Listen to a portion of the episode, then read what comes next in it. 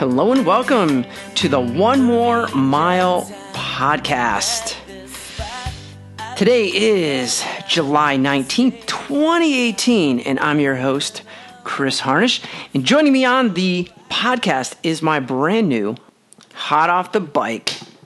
Give him a round of applause, Henok Getz. How you doing, Henok? Great, great. Glad to be on. Hello, everyone.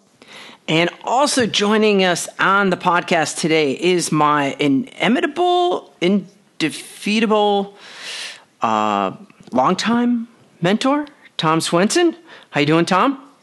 Hey, how are you guys doing? Sorry. And uh, you know, before we get started, what I want to do is just go around and and and kind of hear from each of the guests, and, and, and they can tell a little bit about themselves. Uh, because I just brought on Henok, new co-host. Uh, so so why, why, don't you tell us a little bit about yourself, Henok? All right, thanks for the intro. Yeah.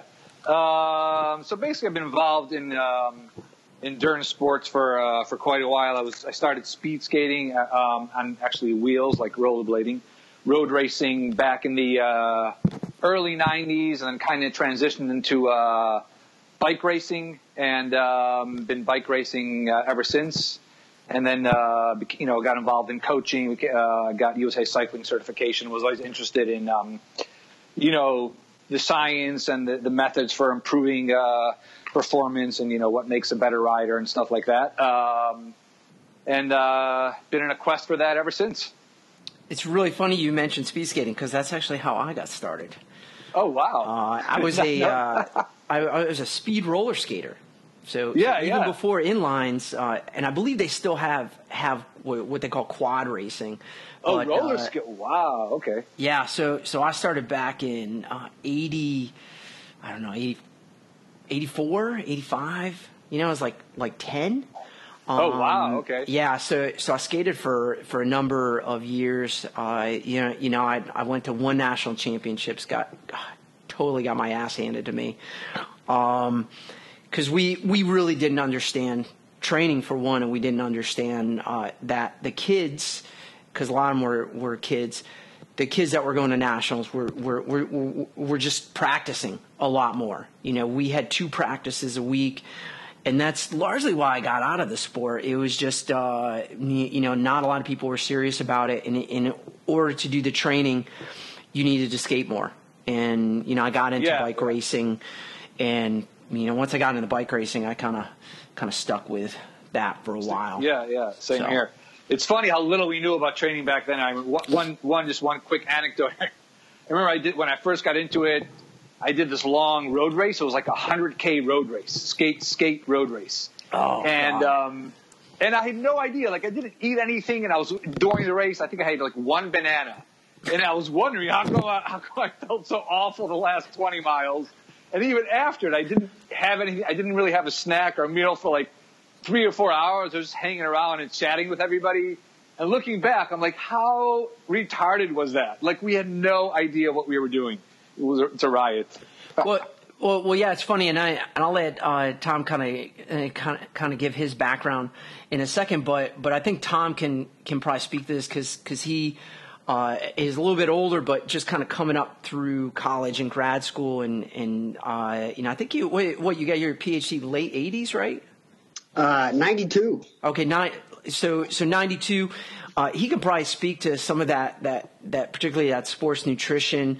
Um, because if if we're bad science communicators now, and I just say bad in general, just trying to get the information to the public, that there was really it seemed like no communication back then. It, it just seemed there was a complete disconnect between the the people working in the labs and, and doing good science, and then coaching. There's just a big, big divide. So, so I'm going to let Tom, uh, you know, kind of talk a little bit about his background. But I do want to say that that I, th- I think it's only fitting that Tom's uh, on the show today because Tom was actually my my very first guest on the ESP podcast some some ten years ago. Um, and so uh, it just by coincidence, I, I I didn't think of it until afterwards, but uh, but yeah, just by coincidence, Tom is the uh, first guest on the kind of new branded show. So why don't you tell us a little bit about yourself? sure thing, Chris. Thanks for the uh, intro. Uh, Tom Swenson, uh, exercise scientist at Ithaca College. Studied my graduate work was at the University of Tennessee with Ed Howley. Um, uh, been at Ithaca College since 1995. So Chris was my a, TA, and I taught a course there, physiology, physiology one and two. Chris was my TA the first year there, and uh, we worked on a project that uh, first uh, first summer there. I believe it was the first summer yeah. on uh, maximum lactate steady state. And um, Chris went on to grad school. I worked with him on his uh, master's thesis uh, I- indirectly. I wasn't part of his uh, committee, so we've we've been friends and working together for quite a quite a long time. Um, I raced bikes for a long time. I started that in like 1982 and pretty much up through 2007 and I don't know I guess I'm I guess I'm retired now from racing uh, I, I still train but you know we could talk about that later if it comes up in the course of the conversation but I'm definitely like an HIT disciple now you know so yeah I I would tend to agree and and, and I think that uh, especially for the kind of the fitness end of things, I would I, I would say I'm pretty much there with you. Um, but uh, you, know, you know, before we kind of delve into the conversation, we got a lot to cover today. Uh, we we had the stage twelve of the Tour de France, which which just blew up the race. A lot of stuff ha- happened there, and and uh, you know we're we're going to pick up the show kind of with the action, but I, I, think a lot of people out there, especially when I made the announcement that, that, that we're making changes to the podcast, I got some emails, I got some some some questions about it, uh, and, and, so I want to touch on that before we kind of delve into the conversation, and and really. Um, the first major question is is kind of where's ESP and and why is this podcast you know one more mile uh, and and really short uh, ESP is probably retired. Uh, it's not forgotten, um, but it was time for a change, and, and I had been mentioning over the last couple years uh, that I wanted to change, and, and really the, the, the genesis of the new name was and the show really cascaded from ideas and events since April and and and that um, it seems like a short period of time, but but but that's where things really started to coalesce, and and, and I really had a desire to either pull the plug on the show, or to kind of take it up a notch. So I advertised for a co-host, and and uh, you know expanded on some earlier ideas, and and you know so Henok is here, and and uh, you know as far as one more mile, that that really came up only in probably the last month, and and in one more mile uh, is really whatever you want to make of it. For me, it's it's about perseverance, it's about achieving, it's about overcoming, and it really took shape back in April after uh, the Boston Marathon winner, first winner, uh, the women's road race since 1985. Desiree Linden uh, really shocked the world, I think. And and and if you read the interviews from her, what she said is that you know she kept telling herself to show up for one more mile. Even over the last few years, she's had a lot of down days, and and she kept telling herself to show up for one more mile. And and so me, uh, when, when I tell people go one more mile, it's about one more step, one more race, one more workout. It's not about going through the motions, though. Uh, you know, it's really about living and training and or racing with a purpose. And I would really want every listener out there to kind of find their own meaning for it. And so when when you know, Tom, you you were talking about really how how, how we came into uh, the field of uh, XPhys and, and you know getting into uh, just the science part of it. You, you, know, that's that's really one of the things I think I lament the most about uh, about students nowadays.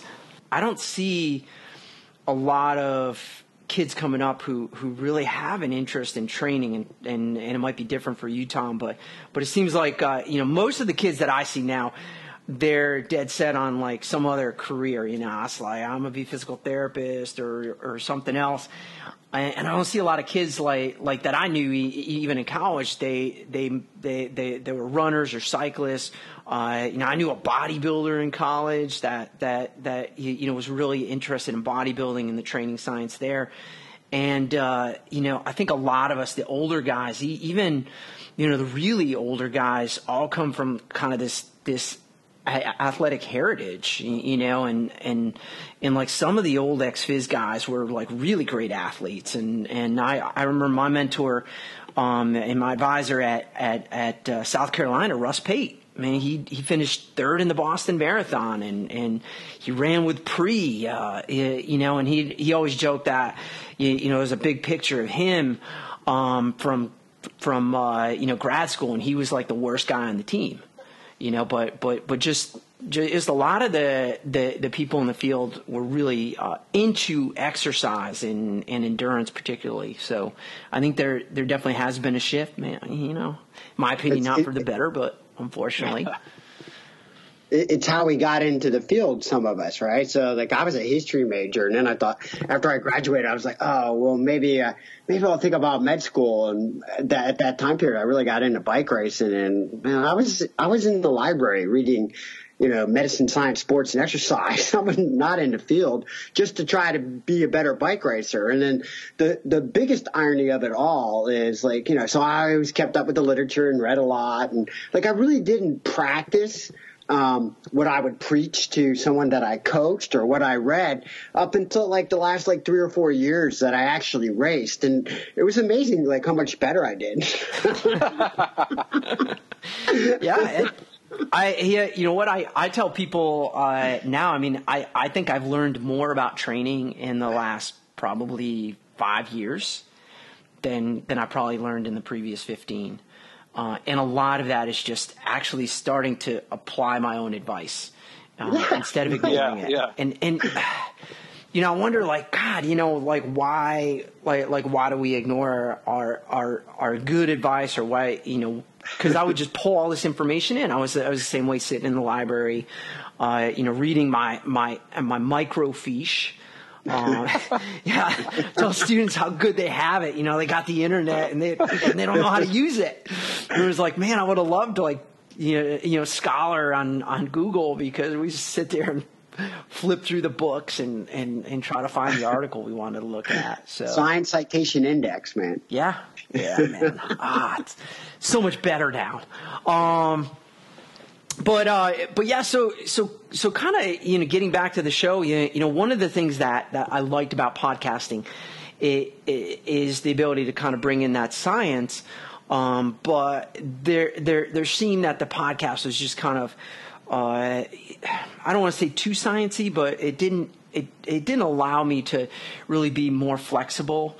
Uh, and I really wanted to try to kind of bring people on and, and, and focus more about just kind of stories. And, and so that's what I'm hoping to do. Um, and so when I had, had talked to Henok about where, where, the podcast is heading and, and, and kind of where I came up with one more mile and, and, and for the listeners, this really came from uh, the Boston Marathon winner. Uh, I, I, think her name was uh, Linden um, back in in April, and so she talked about how you, you know she would just tell herself to show up for one more mile. And if if you go back and you read how she did in that race and, and, and how she was working for others and and it didn't really become apparent that she could win until kind of the last few miles. And she's just like you know you just got to show up for one more mile. Now I don't know why that stuck with me uh, but but I I think that's really what uh, you know, the message that I want to send to people is is that it, it doesn't matter what level you're at. Uh, if you're just a fitness person, if you're trying to lose weight, it, it's really about sticking in it for the long haul. You know, it doesn't matter what your goals are. You've really got to stick with it because eventually you're going to be successful. You know, and and yeah, you know, I sure I I think we all know that. You, you know, uh, having been involved in sports for so long, it's it's really about that perseverance, you know, and and and being able to be in there long enough. And a lot of people just along the way, they just you know for whatever reason they give up. And if you just stick in there long enough, you're going to actually be successful and and and that's kind of the message I want to send but I also want people to kind of take that that idea of one more mile and, and, and going one more mile and, and, kind of find their own message in it and, and really just think about how they want to live, how they want to train, how they want to race, whatever it is, and find a purpose for it. Yeah, that sounds that's pretty awesome. It's kind of like kind of like you got to be you got to be. I mean, it's a little bit different, but like you know the the cliche saying, but it's kind of true. You got to be in it to win it. Uh, you know, some sometimes you know, you don't feel good. You don't feel good even in a particular race. And right. sometimes people just, oh, they just drop out. And sometimes you, you know, you get a second wind all of a sudden and you, and you come up with a good result at the end of the race. Whereas, you know, half hour before you were almost going to drop out and then you just decide to like grit it out and then, you know, you, you do well. So I guess it's, it's kind of like the same, along the same lines, but not in a particular event, but just overall the way you live your life and your training and all of that. Yeah, I, I would think it's the you know uh, to compete, train. It's it's I don't know. It's part of your core fabric. It's it's a it's a way of being. It's hard to uh, um, uh, even though I don't race anymore. It's hard not to. I'm still exercising all the time. yeah, it's just, it's just what I do. yeah. Yeah, and, and, and you know I hate to say it, but but a lot of life is just showing up. Yeah. you know, um, if, if, if you can impart like one thing, you know, it's like show up because in reality, a lot of people don't, you know, mm-hmm. even when they show up, they're not there. You know, it's, it's yeah. and, and it could be a race, it could be a, you know, a class, it could be work. You, you know, you're at work, but but you're not really there. Um, you, you know, I think to to, to find the success, uh, and if we want to just go to general fitness and weight loss, I think it's really important for people to to show up to their workouts. You know, to to get up every morning. It's it's uh, you know the worst thing you can do is skip a workout unless you you know, you know unless you really need a rest day, and that's that that's something totally different. But it's it's the worst thing is just you know skipping it. Oh, you know, I, I can't get my workout in today, and your workout's forty five minutes. Now I said, well, all right, well, well, you got fifteen minutes. Well, yeah, but what that's going to do, you know, you know, what is that going to do? And it's well, it's going to do a lot more than nothing. Right. Um, and it really yeah, I have many 30 minute workouts now that like never in the past, you know, it's just like, I'll, I'll go out my, uh, go out on to Coddington and I go like four miles and do a sprint and then turn around, do three or four more sprints and I'm back. It's 30 minutes and then I run into work and, you know, it's, uh, you can stay pretty fit, like just doing stuff like that. Yeah. And I, I yeah. you know what, the research, I, I think the research is there. It supports it, you know, for sure. Especially if we're looking for general health and and weight maintenance. You know mm-hmm. that. The, the, those small bouts of exercise really, really matter, and and and you're just trying to convince people to just go out and do a little bit of exercise. I, I try to emphasize the frequency. You know, it's better to do a little bit often than it is to do a, a lot all at once. Mm-hmm. And and you and you see a particular lot of older athletes. They again they fall into that you know that trap of I got to get my three or four hour ride in. Um, and and those rides are great, but like for me, I, I, I just I just don't get a lot out of them because they eat up a lot of time. Uh, it causes a lot of just strife in in general because you you you know you blow your whole day. I mean, you go out ride for four hours, your day's done. Yeah, you got an hour getting ready. You ride four hours. You got an hour of being comatose. Right, you got to recover. Yeah, exactly. Take a nap. yeah, and you got you got a little girl, and you know you got to come home and participate, and and we're not thirty. no, and oh boy, boy, I tell you, let me the uh, kids, man, exhausting. You know, especially if I go out for for a hard training day, and and uh, you know we come home from school, we go to the park it's like, all right, right, you go over there and play. no, no, no, come out and play. And you're like, oh God, I just want to sit here. That's um, right.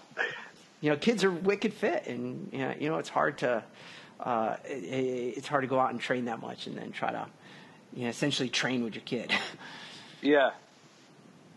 Well, Chris, there's a lot of data out there uh, to uh, support uh, like high, high intensity, uh, short duration training, just from the perspective of strength, muscle mass, activities of daily living. And you can go back to Kraemer, even in the 90s when they were doing those hormone studies on the impact of exercise on hormones. So, um, even just from your, uh, like sort of anabolic hormone profile, like that kind of workout's going to do, uh, a lot more for you than like going out for three or four hours where you're basically just in a, a, a pretty wicked catabolic uh, state afterwards, and you know a high stress state, you know, with um, cortisol and all that. So um, th- there's a lot to be said for 30 minutes, 45 minutes, maybe an hour, whatever you can fit in there, just to uh, like high intensity. So is, so yeah, you you you bring up an interesting point there because I I, I think the the our understanding now particularly is is there there's definitely more of a role from the the the neural side of things that mm-hmm. that we didn't really think of, especially from a weightlifting standpoint. And there are lots of ways that you can tackle weightlifting um, to get stronger, especially if you're not if you're not an Olympic weightlifter. We we you know we see now that you don't necessarily have to lift max, um, as long as you lift hard. And, and you lift to some type of fatigue, you're you're going to get a lot out of that weightlifting session, but but it's it's it's again putting the stress on the body. We don't need a lot of a lot a lot of stress in in you know I've talked about kind of in the past polarized training and and kind of the you know the wave of of of uh, you know people who who really support polarized training. I, you know, you're going to get your two camps, but what we see, because I, I just wor- wor- worked on a review paper um, uh, about at least partially about this, and and the fact is that the more elite you are, the tend the the tendency is for you to pile on some more low volume exercise, and there is benefit to that low volume exercise, but a lot of it comes from the fact that you know you've already trained high intensity, you can't add more high intensity. And for pro cyclists, they, they can go out and ride four or five hours, uh, really not activate much of their you know their their uh, particularly their fast twitch muscle isn't going to really really be turned on. Just going to use those slow twitch muscle fibers, and those tend to be the ones that benefit the most. So if you're going to be at an elite level, you've got to kind of pile on that that extra training at a low intensity, and so your training becomes even more polarized. Mm-hmm. Um, but I think there there's a lot to be said for you know for high intensity training as long as you you know that's not all you ever do. Uh, you know kind of crossfit comes to mind you know pe- people just go out and they just like hammer themselves every single workout. Uh, and again that becomes catabolic too you know because you never give yourself time to build up. Yeah I, I, guess it also depends i guess what your you know what your what your goals are and what you're competing at right? And and uh, if you're you know a, a pro cyclist or a cat one cyclist and you're doing you know 100 mile or you know 150 mile road races, you, you need to have some volume, but you also need to make sure that you're recovering. If you're just doing it to to be healthy and lose weight, but you're not doing competitive sports, you know, you, you can you still need to recover, but you you can push yourself to the edge maybe a, a little bit more. I don't know. Does that make sense? Like it's not going to hurt you as much if you do four days of intensity. Maybe then when you just feel too tired, you take a rest. Yeah, I, yeah, you're like tired, so you don't go. But like I'll I'll just mix it up between like doing uh, sprints on my bike. You know, I live near a little forest. Like there's this like steep uphill. I'll just sprint up that, and you know, it's just uh, you know you're doing five. you know, just five sprints, thirty minutes. You know, oh right, minutes, right. And then you know you're going on with your day. It's never you know it's I, I don't know. Yesterday, for instance, would be a little bit different, but you know, I, hiked nine uh, nine and a quarter miles, did it in like two and a half hours at some elevation. My legs are a little tired today, right?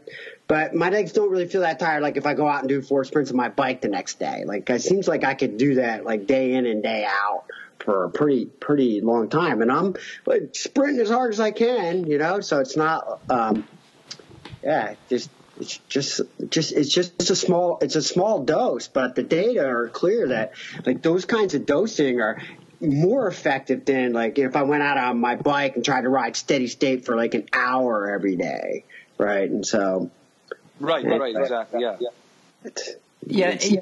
yeah, you know, and that's a really good uh, point in distinction. I, I when, when, when we're talking about high intensity training, interval training, is is really the work to rest ratio too.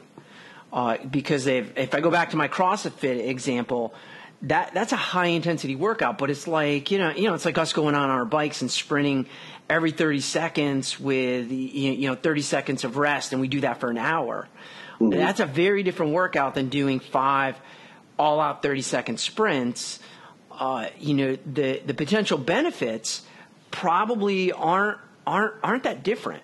Yeah, you know, I mean, there, there, there, there's certainly a training stress load that's mm-hmm. different, but but but the benefits aren't that different. And and from the research that I did, um, you know, for my PhD, we, we we looked at untrained folks, and we did again those 30 second sprints with long rest and the you know more more of that Tabata style train. Uh, uh, training where we did five minutes and they went 20 seconds and 10 seconds off uh, from a, an inflammatory response, there were no differences. From a lactate response, there were no differences. All right, so so we looked at peak lactate. So you know, you know, from that that aspect, there there doesn't seem to be a you know specific response, but you know, kind of getting back to what Tom was saying, like what's going to be, I, I guess, doable three days a week. And, and I think those, those those short sprints with the long recovery period, you can do a lot of those. We, we, we, we know health wise it's going to improve your health, but we also know endurance wise it'll improve your endurance, especially if you're untrained. I mean, you can pretty much do anything and be untrained, but that's right. Yeah. Yeah. You can yeah, think I, about training and get a training effect. yeah. You know, an untrained person can, can do just about anything. And, and I guess that's, that's the other thing that, that I guess maybe we forget to convey to the public is that uh, you know, and we talk about how important exercise is and trying to get them to exercise, but uh, I, I, I think a lot of coaches and trainers are so busy trying to sell them on something that the reality is, is it's like do something. Okay, right, you, are exactly. gonna do long, slow distance. All right, you can do that. Okay, you want to do some sprints. Oh, you can do that. You, you want to do this? Yeah, do that. Try, you know, whatever it is. Because uh, if you're doing nothing, uh, anything is better than nothing, really. Right, right. No question about that. So here's a question for both of you guys. So, um, and Chris, you and I, we might have talked about this just briefly, but like for me, I find it psychologically, I find it uh, easier just to go out and do a few sprints than like before, like if I was going to go out and ride two hours, right? Just from a mental perspective, right? You're just kind of tooling on the road. All right, I'm going to try kind of hard on this first one and I'm warmed up. Then you do three or four more and then you just kind of tool and you go home. Like that, psychologically, that doesn't seem that uh, uh, challenging to me. So, but maybe for other folks, like trying to go as hard as you can for 30 seconds might just be some hurdle that uh, prevents them from trying that. But like sitting on sitting on an exercise bicycle for an hour or being on a treadmill in the gym for an hour, like I couldn't imagine that. Like to to me that would be like purgatory or worse. well, it, it's funny you mentioned that because this comes up a lot in my prescription uh, class each semester. Is if you look at the research on uh, on on on retention in programs and uh, you, you, know, people's desire to exercise.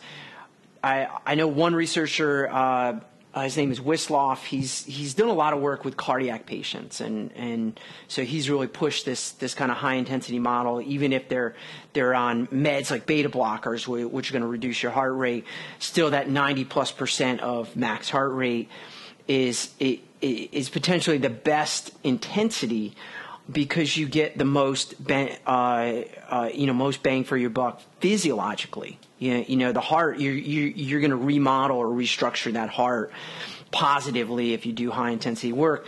But what they did is they took two groups and they had one one group did that kind of that long steady training on the treadmill, 45 minutes, and then they took the other group that did interval training, uh, and they found that the retention rate was higher for the interval training and I think uh, you know it might have been Gibala or somebody else that's that, that that that's also looked at this in healthy individuals, and it's the same thing.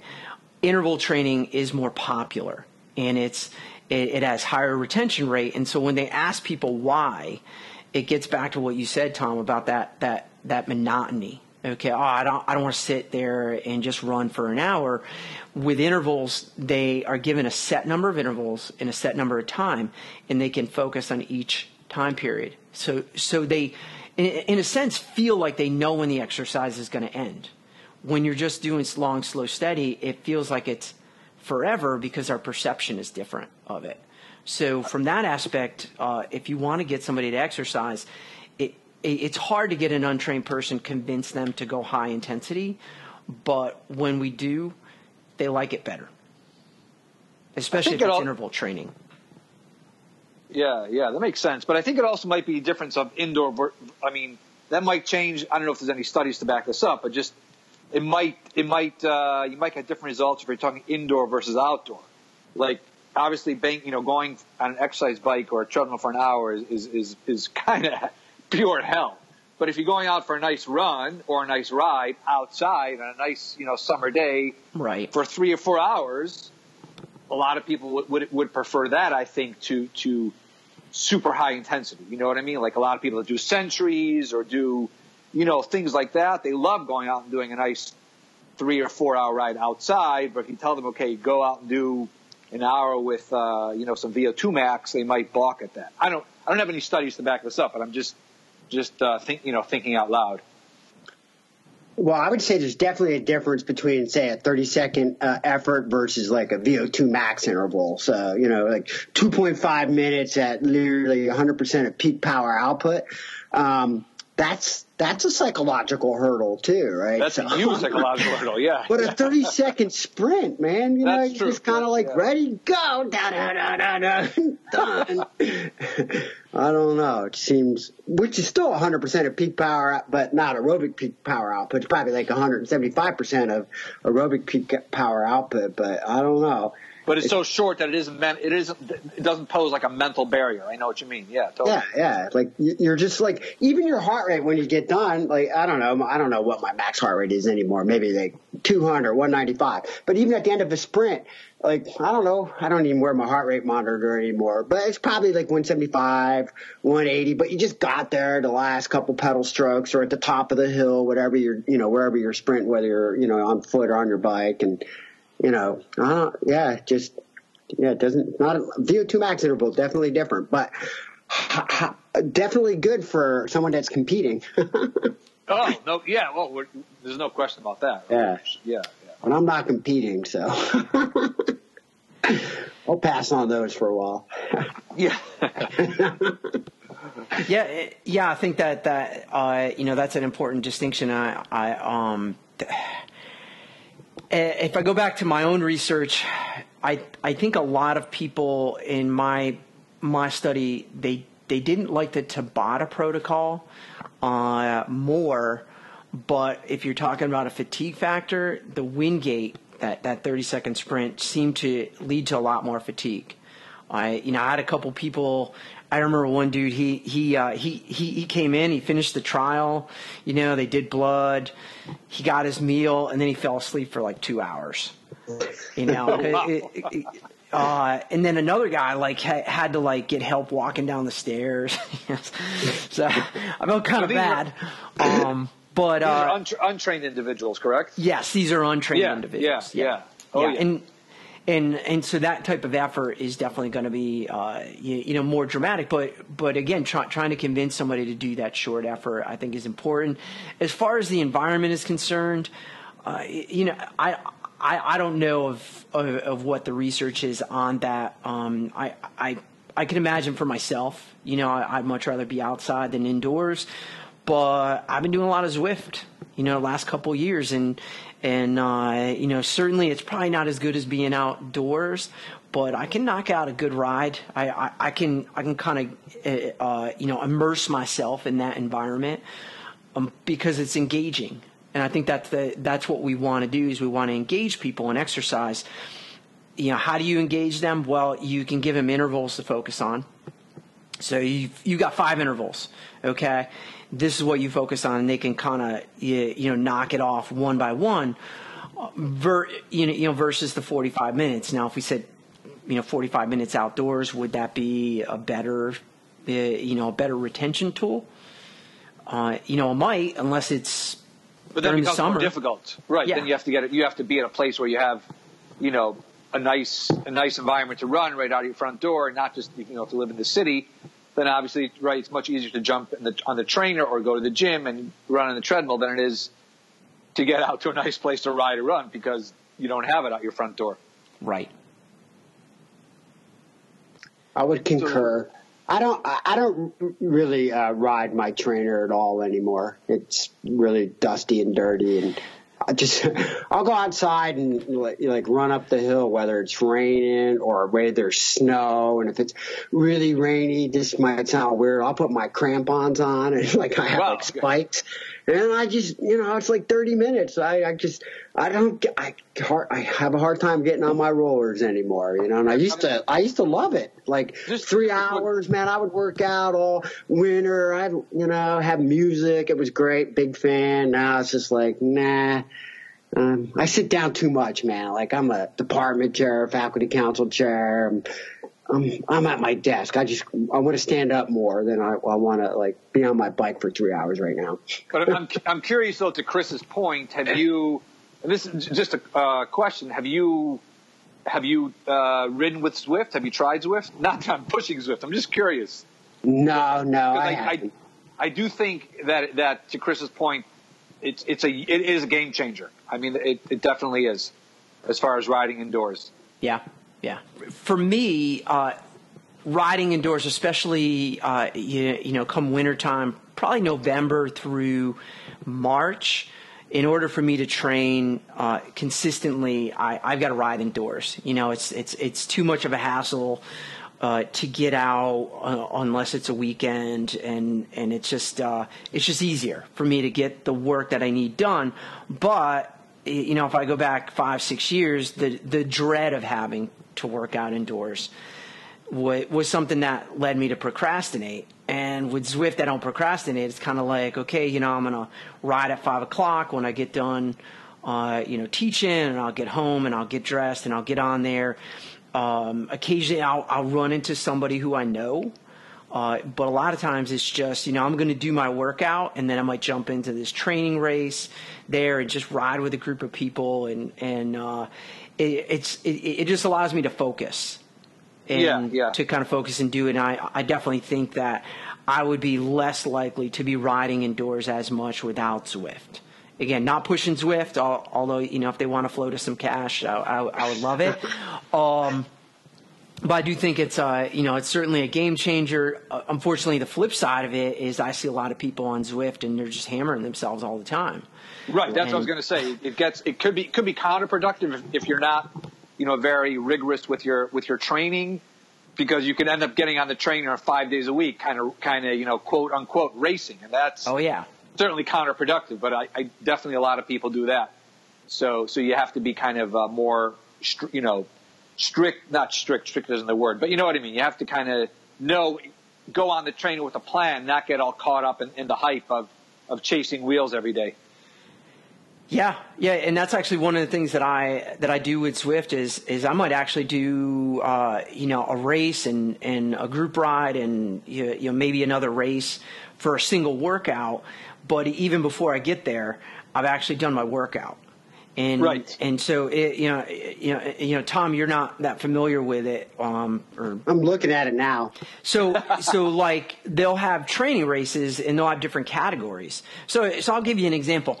I'll I'll uh, you know I'll get on my trainer and I'll warm up for you know maybe 15 minutes, okay, and then I'll do my intervals. Uh, and I and I know that I've got to make uh, you know a training race by 5:45. So I get my intervals done. I might just have just finished my last interval, and then I hit the little button, and it takes me over to the race. And then I jump in the race, but I don't do the A race because I, I and I, you know I know uh, that you're familiar with it um, be, because you've been on there, Henok. But And, but and uh, Matty Hayman might be in the A race or someone else like that. yeah, it's it's it's just uh, you know, and the A races are crazy. I mean, it's just Right. it's it is just too hard. But I might do the you know the D race because I want to kind of uh, ride, ride with a group and I want to spin and or, or maybe I want to do sprints. And so I'm in with the you know the riders like a good pack of riders, and I come and I do the sprint, and then I can sit up and I can get back onto the group. Instead of doing the A race, and and you, you know I might sprint at the end, I might not. I don't really care.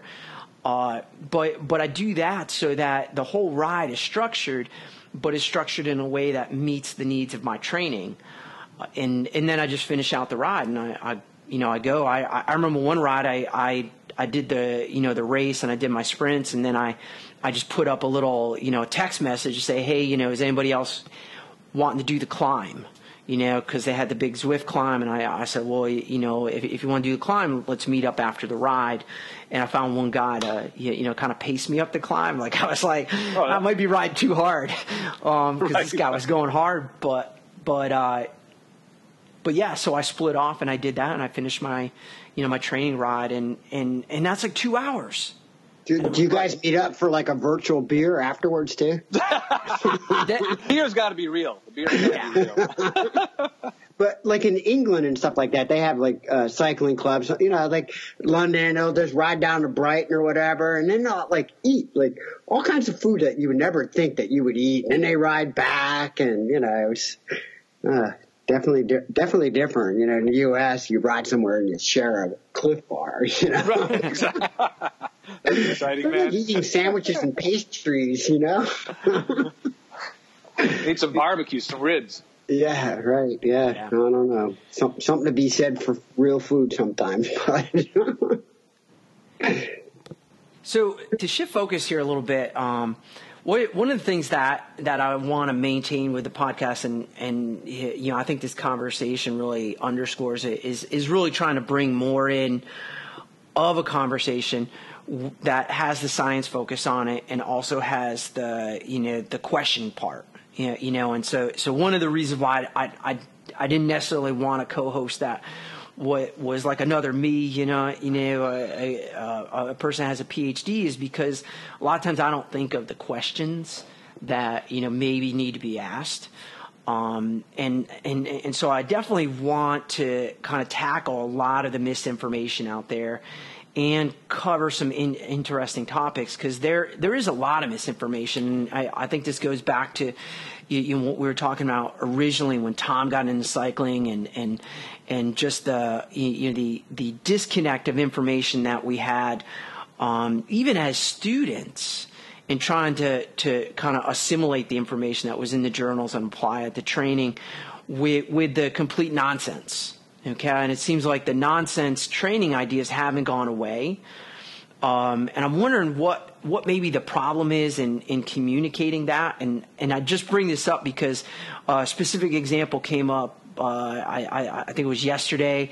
There was a tweet put up by uh, Trent Stellingwerff, and, and, if you're not familiar with him, he's he's kind of like a, a, a big kind of younger sports scientist. Uh, does a lot of work with Canadian athletes and he was highly critical of Ben Greenfield, who's um, not not scientific. And and you know, I've talked to uh, you, know a few people, and this comes up in my classes a lot of times. Ben Greenfield is the kind of poster child for pseudoscience, um, but back in whatever 2006, he was also the NSCA's uh, he, you know personal trainer of the year. And so that mixture really confuses people, you know. And I'm I'm I'm wondering what the you know what the disconnect is and and and how to fix that, um, because when you have a guy who has a, a a lot of reputation out there, pushing things in this case uh, stem cell injections, yeah, you know, in his his, his living room, you, know, and, and, and kids and, and adults are seeing that and saying, hey, you know, maybe I should try that. You know, is that really good? Uh, is that really good for us? And and maybe as professionals, like, what do we need to do to to kind of change that culture? That's a that's a tough question. yeah. I mean, there's, there's that has always existed. I mean, I don't know when you mentioned, you know, people doing stuff that maybe they shouldn't, you know, not necessarily shouldn't ought to do, but maybe there's not a lot of science for it. It just made me think about like in the uh, mid to late 90s, like everybody was doing threshold training. Um, like as a primary means with which to advance. And, you know, you could make a case for some aspects of threshold training if you're competitive, but like that's what all the, it's what all the pros were doing. So it's what you read about in a magazine and like everybody else would read that and they're like, well, okay, I need to, you know, do, you know, nothing but threshold training to um, advance as an athlete. And you know, it was re- it wasn't really until like more stu- actual studies were conducted, right? You can, you know, you go to the studies out of Noakes, for instance, and the other guys out of South Africa or Laursen out of Australia, where they were direct, uh, uh, directly comparing um, impacts on you know peak power output and time trial performance with the various types of intervals that were out there and like threshold training was like always like at the bottom of the heap right compared to like uh, VO2 max intervals or even 30 second intervals right so um, yeah, it's like I don't know. People like they look and see what their heroes are saying that they're doing or reading about, and then it's hard to convince uh, people uh, otherwise. You know. Yeah, it, you, you know, going back to that, I mean, Conconi and Conconi training and and and uh, the Conconi test. That that was what I learned. You, you, know what we needed to do to find your threshold. You, you got to go out and get a Conconi test, and and then uh, you know I, I, I don't remember. I think it was maybe my junior year of college or my senior year. I, I remember reading this paper and it was a review paper, and, and, and they were talking about how, you know, nobody can reproduce Conconi's results. Like, like no, like, like nobody's ever been able to reproduce his results, and and then they went on to explain possibly why that was, and it was basically he took, uh, he took the data and then he back like applied it to the heart rate. You know, he didn't try to actually take the heart rate and like predict like like lactate values. He just kind of back applied it, and so he got this like perfect correlation. Um, but but that Conconi and in, in Conconi training, that that really, I, I, at least in part, led to that that threshold boom of training. But they neglected to tell us all the blood doping. You know, so it's yeah, like, right. it's like, oh, by the way, we're, we're not going to tell you about that, but. Yeah. but but but yeah, and and so we we we have to be very careful about interpreting the pro results because um, there's a lot of stuff, and I, again, we we don't want to. You, you, you know, go down the doping path, but but there are a lot of factors. There are a lot of factors in professional athletes that we can't account for, and and, and so trying to apply that, and even if we took lactate threshold, uh, lactate threshold in a professional cyclist is at a very high percentage of VO2 max. Okay, the typical person, they're going to be at lactate threshold like what, well, like 65, 70% of VO2 max, which is more like an endurance pace. So would, right that, there, that would be an active person. So like your sedentary person, it might be more like 45 or 50. Yeah.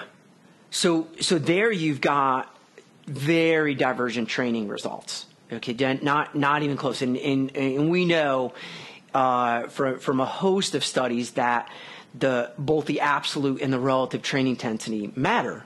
You know, if you take somebody and you uh, go back to our 30 second Wingate sprints and you have them train for six months, but they're training at the same power output as they started, they will not continue to, to, to improve. But if you increase their power output, that workload as they get better, and, and, and you know, a lot of people are probably saying, well, well, no shit. I mean, that, that makes sense. But but we often forget that. You know, so so when we're talking about those those different types of training, we have to be very careful about applying professional level training because there's there's just a lot of stuff those guys are doing, a lot of uh, things that they get, um, you know, recovery wise that we can't get either. Well, I think that that's. I mean, people just try to copy what the pros do, but even you know, even nefarious things aside, I mean, their whole lifestyle is geared around training, right? So it's not like they're coming back from an eight hour day at the office or at the factory or whatever and then doing their training. Their job is training and recovering. So a regular person that tries to emulate what they're doing, it's just Im- impossible.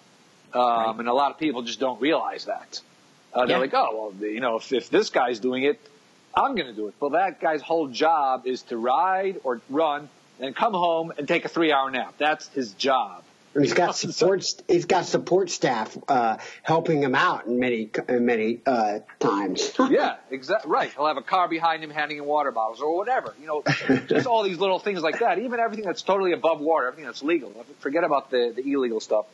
You know that that that. I mean, that's huge. But a lot of people just don't realize that or don't quite understand the, the how important that is or how much you know how how much that affects your the level of training you're able to sustain and things like that. And then you see, well, if if the pros are doing it, I'm going to do it. You know, so um, I think that that's a big a big problem that that just you know I don't know the message isn't getting across quite quite possibly quite right. Yeah, I, I don't think that message ever gets across. I mean, I I made those mistakes as a rider. Yeah, yeah. And and, and uh, that that that message it seems like it's always like you're you're you're telling the new guy or the junior or something, hey, you can't do that many hours. I I I, I tell you, I think about the way I trained as a junior, um, and this. I, I think for me, not you know, hindsight clearly being 2020, but but but this is the one thing that that I, I think frustrates me is just the coaching advice that I got uh, especially as a junior, was just shit.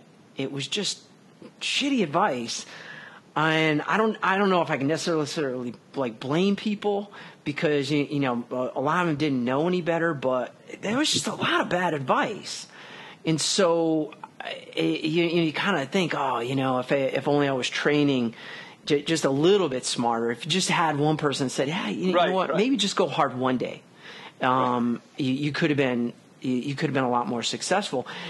Nowadays, that, that excuse isn't there. I mean, the information is there. Unfortunately, there's just so much, so much information. It's like information overload. Um, and trying to discern the good from the bad, I, I think gets back to that science versus pseudoscience. Is, is it, it's unfortunate because you're always you you know you're always bombarded. You you go to Runner's World or something, or or you you know some triathlon website, and it's like one one day they got one article saying do it you know you know do intervals, and then the next day they'll have something that says no, don't do intervals, only right. do slow training, and you're yeah, like, yeah. I mean, how could somebody figure it out? It's uh, it's uh, it's hard, you know, it's hard to to to make those the, those distinctions in the training, but I think that uh, what, one of my goals is to really have that that as a resource, so so that people can come in and and they can get the information. And and I, I might not always be right, but I, I'm at least going to say, okay, well, you know, this is the information, you know, and this is where the the you know my information is coming from, and this is why I say it is. Uh, and I think that's one thing that's lacking still. Yeah, yeah. I was going to say get a good coach, but you know, you know, find but one. It's it's easier mean, said than done, uh, perhaps. You know, I mean, I think a, a lot of kids, uh, younger people, or I don't know anybody that starts exercising, like maybe their concept of a coach is somebody that's experienced, that's already been doing it, and they may not have a wealth of knowledge and you know maybe they have a lot you know it's just it's not a the the best athlete is not necessarily the best coach right? So um, maybe right, that's exactly. Right w- yeah. one, one of the pitfalls. I mean I do I I do think there are some uh, this is going back a lot but I had a friend that was being coached by uh, by an ex pro cyclist and he was giving him this crazy volume of training that you know kind of was like in the mind of a pro cyclist. Kind of goes back to what I said earlier, but he wasn't taking into, into account that this this guy wasn't a pro cyclist. He had a full time job, and I was like, he's he's going to kill this guy. And he did, you know eventually he got burnt out and he stopped stopped riding. I think it was because he was. I was like, what kind of training are you doing? This is nuts for for you know. But he was like, well, he told me to do it. He must not. He's he's a pro. He knows what he's talking about. I was like, ah, he knows. I don't think he does. you know, he, he, knows pro. I mean, he has, a, you know, he has, a, he was born with with a gift of, you know, huge lungs and strong legs, but I don't think he knows what he's talking about. yeah, and so, and and maybe uh, you know maybe like like maybe this pro was was uh, 30 years old, you, you, know, and he's also forgetting he's got 10 years of experience right. behind him. That that that that that peripheral musculature experience, not not not even the neurological side, side of things. Just just you're you're able to absorb those training loads, and that you know that's a key. And I I've seen that. I've I've, I've seen a lot of people. Uh, you know, back when I started, kind of really getting into coaching back, back back in probably 2002 2003 you know it'd just be like so many people would flock to like some retired pro um, and and and they would struggle uh, because one one of the things that I've noticed with a lot of coaches, it's like they it, it's their way or the highway, And so if their program works for you, great. If it doesn't, well, they've got enough clients they don't care. You know, oh, you know, it's not working for you. Well, you must be the problem. Um, you know, right. like whereas me, you know, I've I, I've worked with clients and I'm like, you know, I I, I start from the same standpoint because I've got my philosophy, but it's like, okay, well, that's not working. We got to figure out what it is that's going to get you successful, and and my way is not working. Right. So let's try a different way. Let, let's you know, let's do it. And I've I've had a couple people that it's taken me six months to figure it out. Some people they don't want to hang around that long, but it, you know, most people respond pretty predictably. Not everybody does. Right. Exactly. So, well, cool. What, what do you what do you guys think about um, you know, just kind of looking ahead in, in, in the next year, not necessarily from from a cycling standpoint, um, but just from a I, I think an exercise and training standpoint. You know, where do you think things are heading? Uh, you know, either health, fitness, what what what topic or what issue, what area do you are you looking at down the line? You know, probably in the next year to to uh, that might be a game changer. You think there's something new out there? I don't know. How about we just try what works? yeah, I like. Yeah, I've been thinking like uh, you know you had mentioned uh, not like changing loads you know with your training regimen. It made me think about uh, folks who go to the gym and start uh, weightlifting and and stuff like that. I I don't know. You know, I I, I think there's a tendency, like I see it in the wellness clinic. So at Ithaca College, we have a, a, a wellness clinic where it's, you know, training young, uh, to be professionals and how to do fitness programming and work with clients. And like I always see those folks, uh, the young professionals trying to, uh, trying to engage the clients and all these new things, which are great. I mean, there's like, you know, much more uh, functional type exercises and like you see, like see them bouncing on one foot like a Bosu ball and then they're tossing them like a barbell. you know, you're just like, oh my goodness. And, uh, yeah, I don't know. Like sometimes I just think like if we could just get people to like go to the gym and like even just do a circuit and you know go through seven machines, big body sections, and you know have someone make sure that they're moving the weight plate up every week or something like that, right? Because a lot of times you'll someone will start and they'll go around and it'll be like the third plate, and two months later they're still on the third plate. You know? right. Yeah.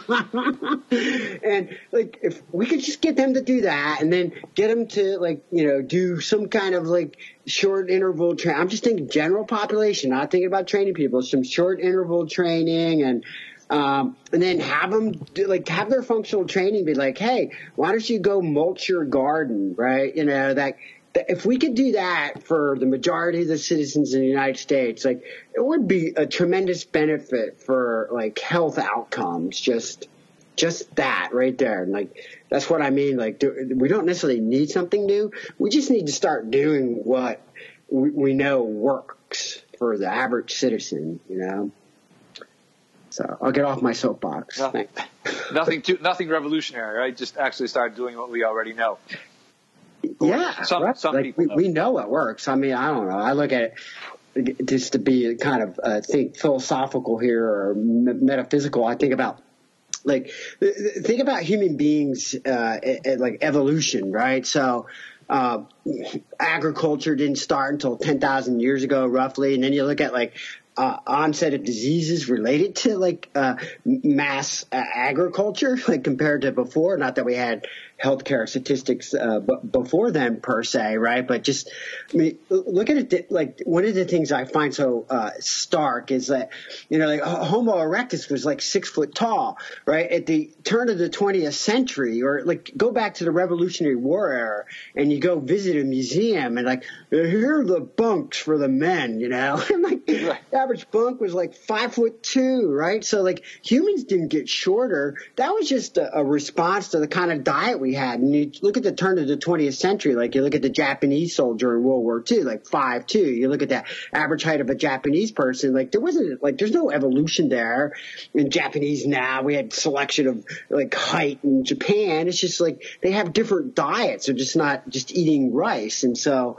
Um, if uh, like I mean I guess I'm like harking back to like Paleolithic or whatever, but like I think if we could get closer to like the things that uh, led to the selection of the skills and capability, you know, the attributes that we have as physical beings, I think we could go a long way to just improving not only the, our quality of our life physically, but even the quality of our life psychologically. And um, anyway, that's just it's just food for thought there. Sorry, Chris.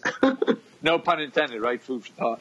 yes, food part of it, but just like right. we evolved to move, right? We we moved as beings, like we didn't evolve to live like we do now, man. That's a really good point because um, it, it, you're talking about where we started to develop these diseases. Uh, it, you know, farming. If if you look at the uh, the skeletal strength, and, and, I think it was a paper from from maybe, maybe three or four years ago at this point. Uh, but but they clearly showed that that when when we started farming, we started developing weaker bones. And, and that's even hard for people to understand because they're like, well, yeah, but you know, uh, an old time farmer, they were really active, and it's like, yeah, they were they were really active, but not not nearly what we were when we were you know hunting and foraging and and and I think it's unrealistic. I I, I don't think we want to go back to necessarily that lifestyle. You we know. got eight billion uh, uh, people. That would we'd run out of deer. yeah, yeah. I mean that, that that that's necessarily not not what you want, and I I don't think that the the the, the scientists that study that is are, are are saying that. But again, you're you're you're right. We got to get back to more activity. Get out of the car. Just just just doing, you know, doing more stuff um, you, you know, you mentioned students and, and kind of that, that, that training. We, we run in this all the time. I mean, you know, teaching a prescription course and having taught strength and conditioning. They're always kind of coming up with these, these crazy programs. And, and it's like, you know, just start with the guidelines, start with the basics, you know, because if you don't understand the basics, you, you, you, you can't make those other programs. All right. Cause, cause you now understand what the basis of those, those programs are, but just basics just start with the basics, get more active. Uh, you know, I mean, my daughter's school is is about a half mile from here. Um, you, you know, now we like walk or ride. You know, she rides her bike there like every day. It takes a little bit more time, but man, you know, I, I, dread having to drop her off in the car because because I'm not only you know you know missing out on some activity, you know, for myself, like she's missing out on activity. You know, and kids want right. to be active. Uh, right, exactly. You know, I think we take away that that that uh, in, innate desire to be active, and and e- even the innate desire to eat well. Right.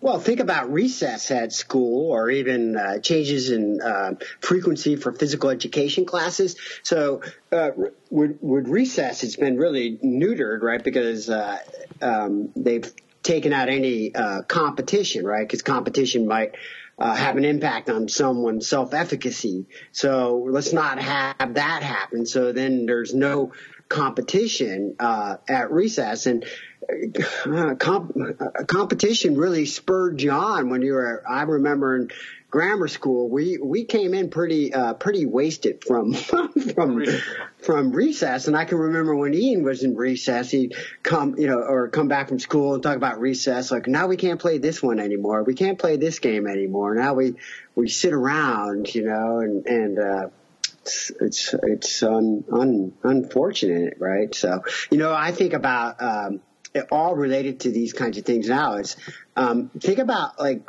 uh, boys now. Um, you know, like sixty percent of the college population is is female, and only, you know, therefore only forty percent is uh, male. That's easy math, but um, that's that's a big change. And uh, you know, I look at performance in my. I teach a first year class, and you know maybe I'll have like 40 kids making an A, and of those 40, 25 of them be outright A's, and up 25 outright A's, not not including A minus. Of those 25 outright A's, it might be 22 females, 23 females, two guys. Yeah. Right. And you go to you know elementary school it's like okay right you, no competition at the uh, recess um, pe is less frequent now Um, you're not sitting still. We got all these instructions. So, you know, maybe, you know, maybe we'll have to uh, evaluate you for attention deficit and, um, the United States leads the world in the prescription of ADHD medications, right? And it's kind of like, all right, so, you know, maybe boys should start school a little bit later. You know, maybe the kindergarten should be five year old girls and seven year old boys or something. And, it, it, and there should be PE like maybe twice a day. And, and at recess, they should maybe be allowed to go out and like run around like, you know, uh, you know, uh, uncaged and like, you know, maybe we would do a little bit better that way than, um, you know, putting them on medication and trying to make people sit in a chair for uh, longer than we've ever sat in chairs, you know, from an evolutionary perspective. But uh, what do I know? I'm just, I'm just a college professor. no, I think I I think you're right. I think that, and and I think the the you know research in that area is difficult. Um, but I think that that that most experts in child development would agree. I, I mean, there's definitely uh, there there's definitely a link between activity levels and behavior. But I always go back to there, there there's data. Um, I forget the study, but but the, there was data from California. Okay, and so they they were looking at uh, how kids performed well in in in school, and and uh, and, and basically it was a, a straight line relationship. The kids that had the least amount of activity did the poorest in school. The kids that had the most amount of activity, which is like five days a week, did the best. It was, oh, wow. it was just a linear, linear relationship. Okay, so so every time you added more activity, they did better. Was it spontaneous or like parent parent initiated activity? I, I think uh, I don't I don't think that they had delineated in this study. I, I and it, it may be I actually uh, if I recall correctly, it might be physical education even. Right. That's what I was thinking. That way they could track it, right? Yeah.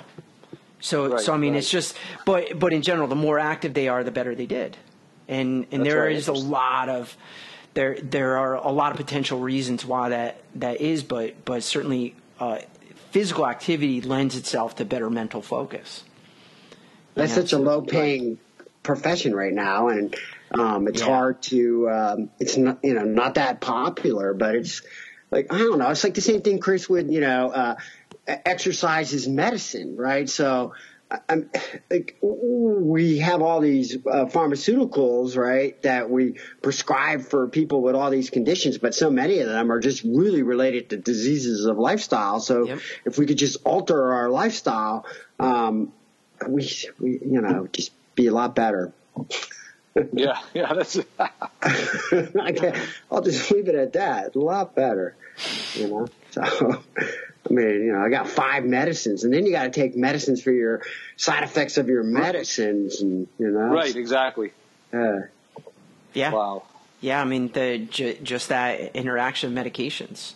You know, the more medication you put somebody on, and then it starts it starts diminishing the effect of, of some other medication or you know right you know, exactly else. But but yeah yeah I mean the the the attention deficit disorder thing, you, you, know, even in college is, is really exploded. And, and so you, you can, um, it's seen as a study aid, Chris. That's, you know, kids think that, you know, like, okay, if I, if I do some Ritalin or whatever, it's going to enable me to, uh, study better. And I tried to tell the students that like medicines like that, um, particularly like attention deficit is, um, it, it, if you actually had it, it tends to wane as you know you reach you know college age. Not always, right? There's adults that have attention deficit disorder, but uh, the medicines then, particularly the amphetamine based ones, um, stop uh, acting as something that helps you focus and they act more as an amphetamine and yeah. as you get older and what it makes you better at are repetitive tasks right? So uh, a repetitive task might not be copying over your notes for um, for retention. A repetitive task is more like, you know, I, I need to punch a hundred holes, or you know, I'm going to clean up my bedroom right. or something, or I'm going to make another list. You know. Yeah. yeah. There's a great YouTube on that. They got like these four boys are like, you know, oh, we got a final tomorrow. There's no way we can we, we can pass this final. No, no, don't worry, guys. I got some medicine, you know, I got some Ritalin. And so they all do the Ritalin and you know, two guys spend the whole night making a table upon which they're gonna study. and another guy spends the whole night like on the internet, like Facebooking, like everybody's page, like a repetitive task. Do do do do do right? And uh, I try to tell them, man, it's not gonna, not gonna. I've had kids show up for final exams and they're just clearly wired. You know, you, you just yeah, know right. they up yeah. all night and they're like on speed.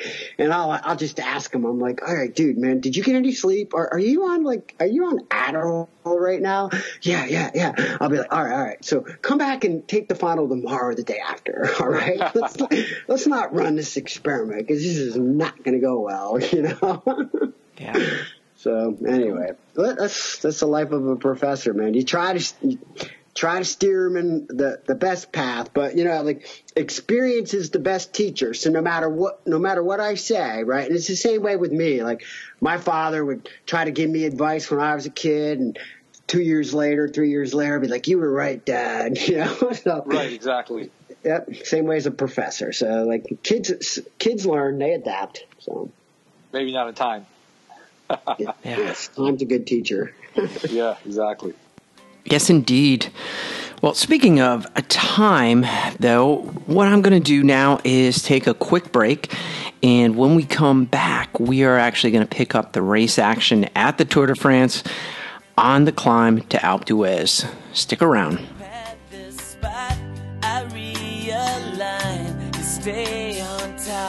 I've been away time go by, I sense disdain.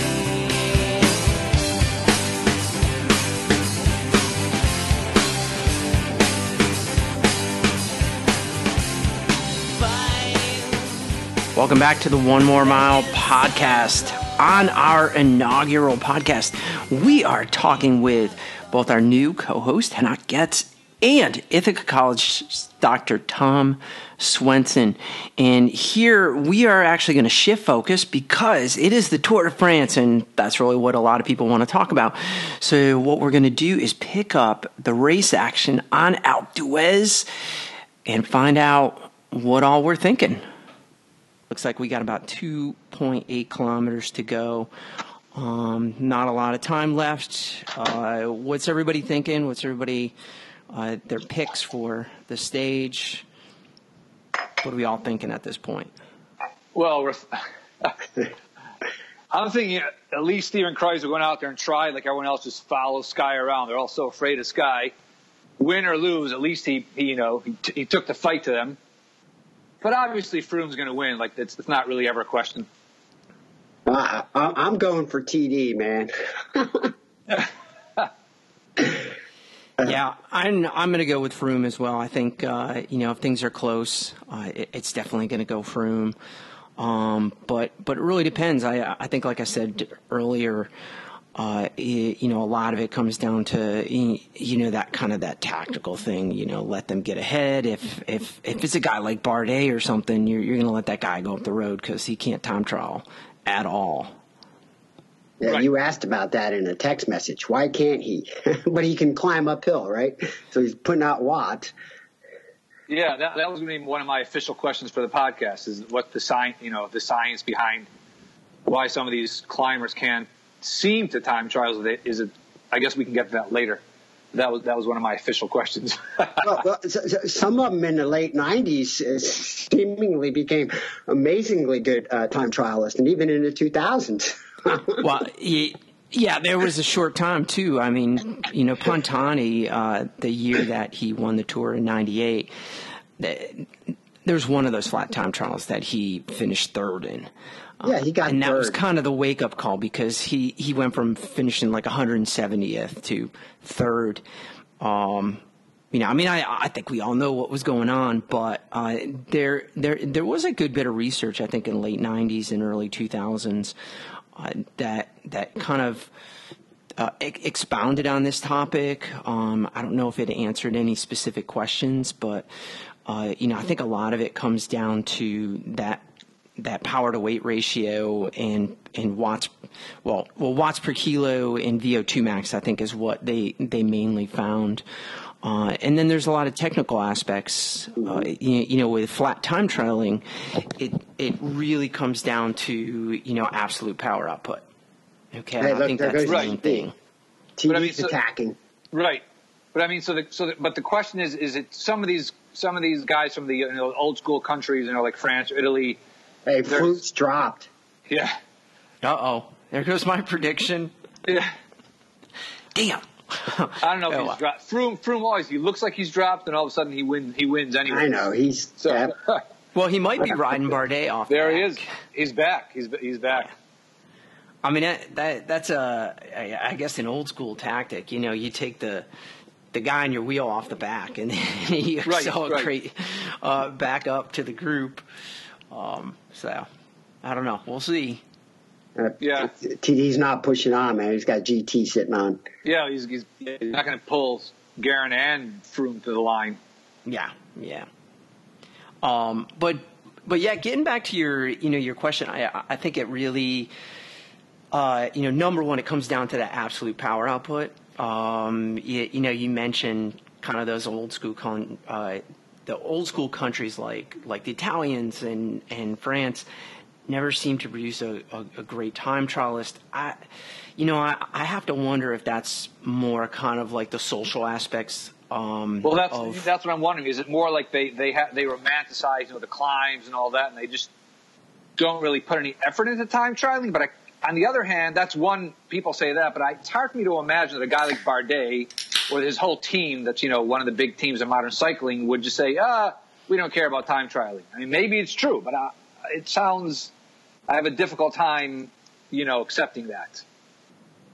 Yeah. I, I, I don't know. I, I mean, Tom can can can probably speak this. I don't think it's it's a lack of effort, but I think it's uh, a lack of exposure you know so so the races that they're in and i i, I haven't raced in spain but uh, spain is not a hotbed for time trialing outside of a handful of of uh, you know really good riders there, there, aren't that many good spanish time trialists uh, you know, and I think a, a, lot of it comes down to, to, to just that exposure.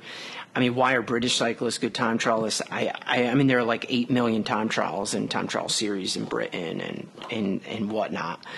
Um, but I think a lot of it just comes down to the makeup of the rider. I mean, if, if you're looking at countries, you know, Colombia, j- just high power to weight ratio, uh, you know, probably high VO2 max, but yeah, tiny guys. Max, but not a high absolute power output. Right. I mean, right, right. You, know, you know how how how big is uh, Quintana? Like like like what? Like 110 or 115 pounds?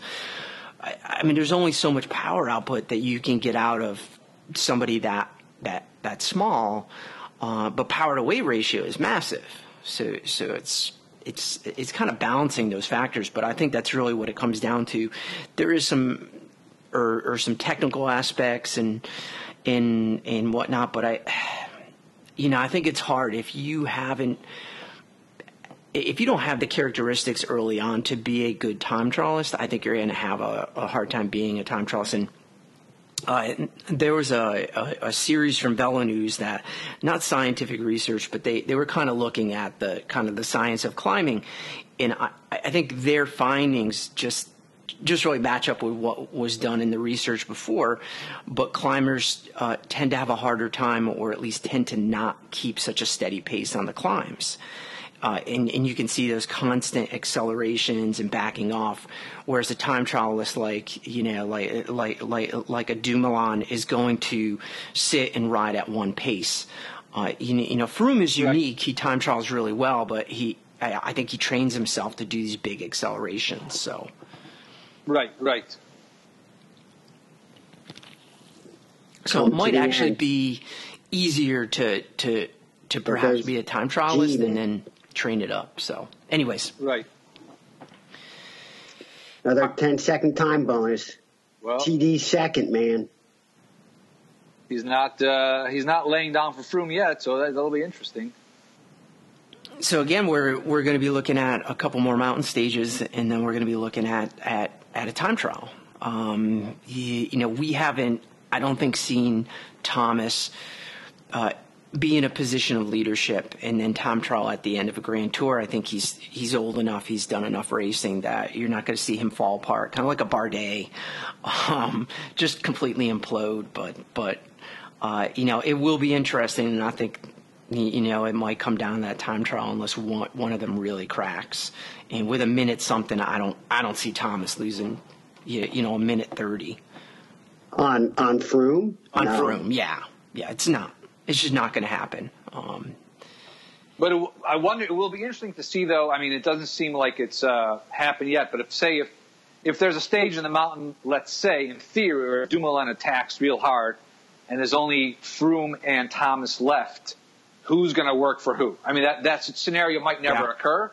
But in theory, if it occurs, what call like, is Sky going to make? Hey, hey, just to jump in, it looks like Thomas is is uh, what's that? Taking third or does he?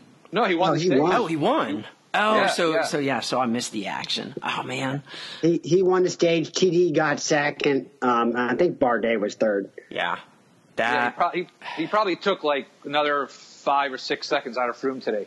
Yeah, and, and a 10 second time bonus. Yeah. Oh right, that's right. I forgot about that. Yeah. And TD got six more seconds. Yeah, I mean, yeah, you know, I think Sky is going to be in a, uh, a, unique and, and potentially difficult situation. I don't I don't know if anybody saw the comments that Bradley Wiggins had made uh, about Brailsford, but um, he was he, he he was pretty harsh as far as uh, what these two can be expecting from Brailsford and and um, you know kind of playing both sides of it. So I, I I don't know. I mean, honestly, it's hard to see Thomas you know, perhaps staying at Sky. I mean, how, you know, thinking way ahead. I, I mean, how do you go into next year's tour if Thomas wins, where you've got a four-time tour champion who really you know was set back by an early crash not not you know he wasn't strong enough to go and then you have another guy who's your defending champion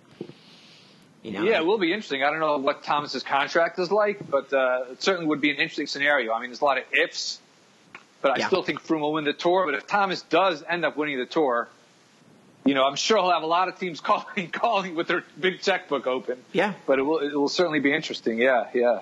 Yeah, he's got he, a lot of power at the end of the stage, man. Yeah, yeah. and, and and and the one thing I've noticed about Thomas is uh, his uh, his ability to climb is better than Wiggins.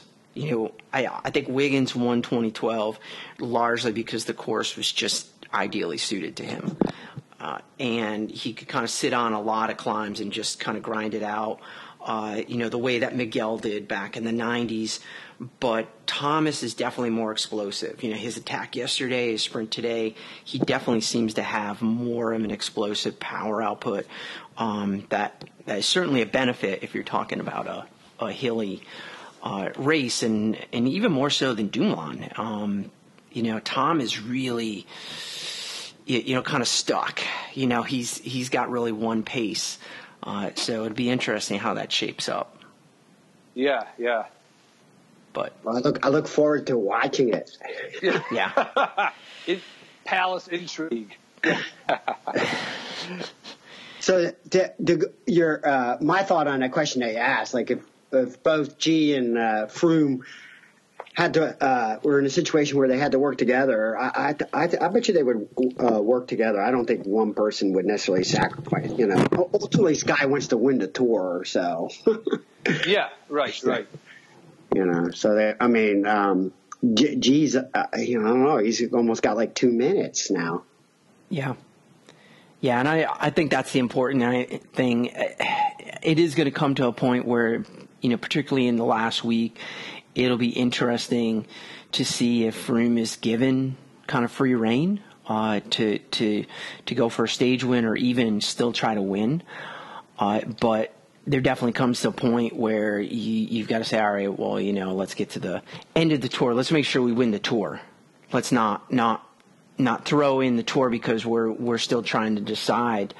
Um, you know, if we go back to '86 with with you know Hinault and LeMond uh, there really wasn't anybody else in that race.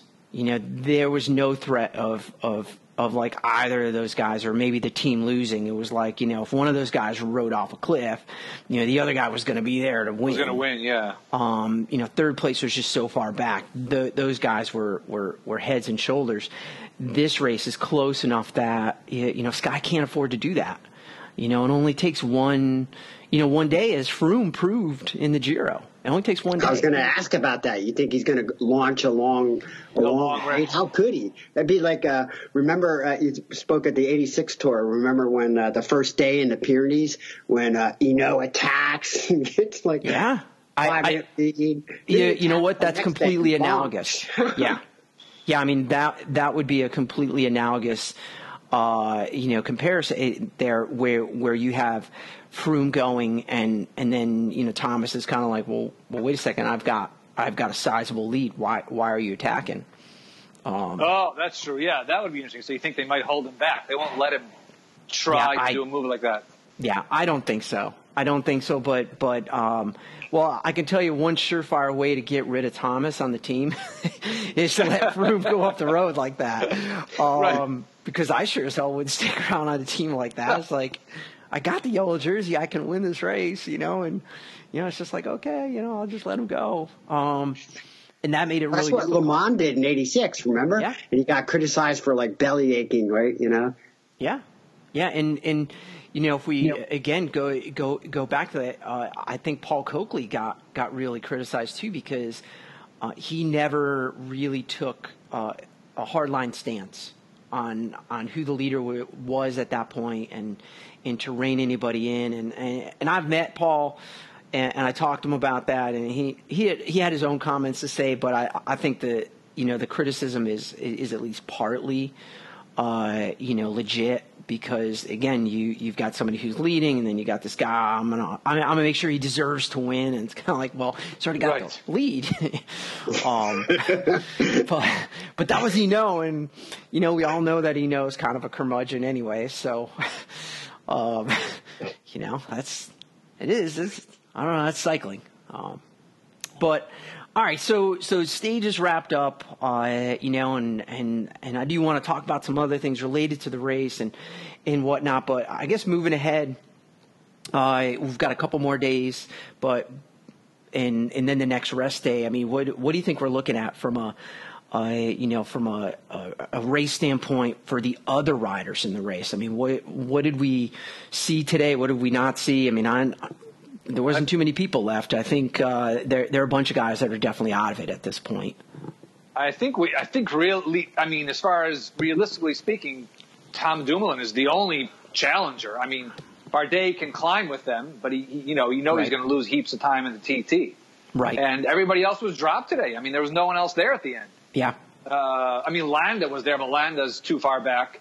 His crash, you know, really hurt him. Yeah. And he can't, you yeah. know, so really it's much easier for Sky. They really only need to control one guy now. I yeah. mean, really, I don't see anyone else challenging other than Dumoulin. Uh, really, really, you know, having a legit shot at, at winning.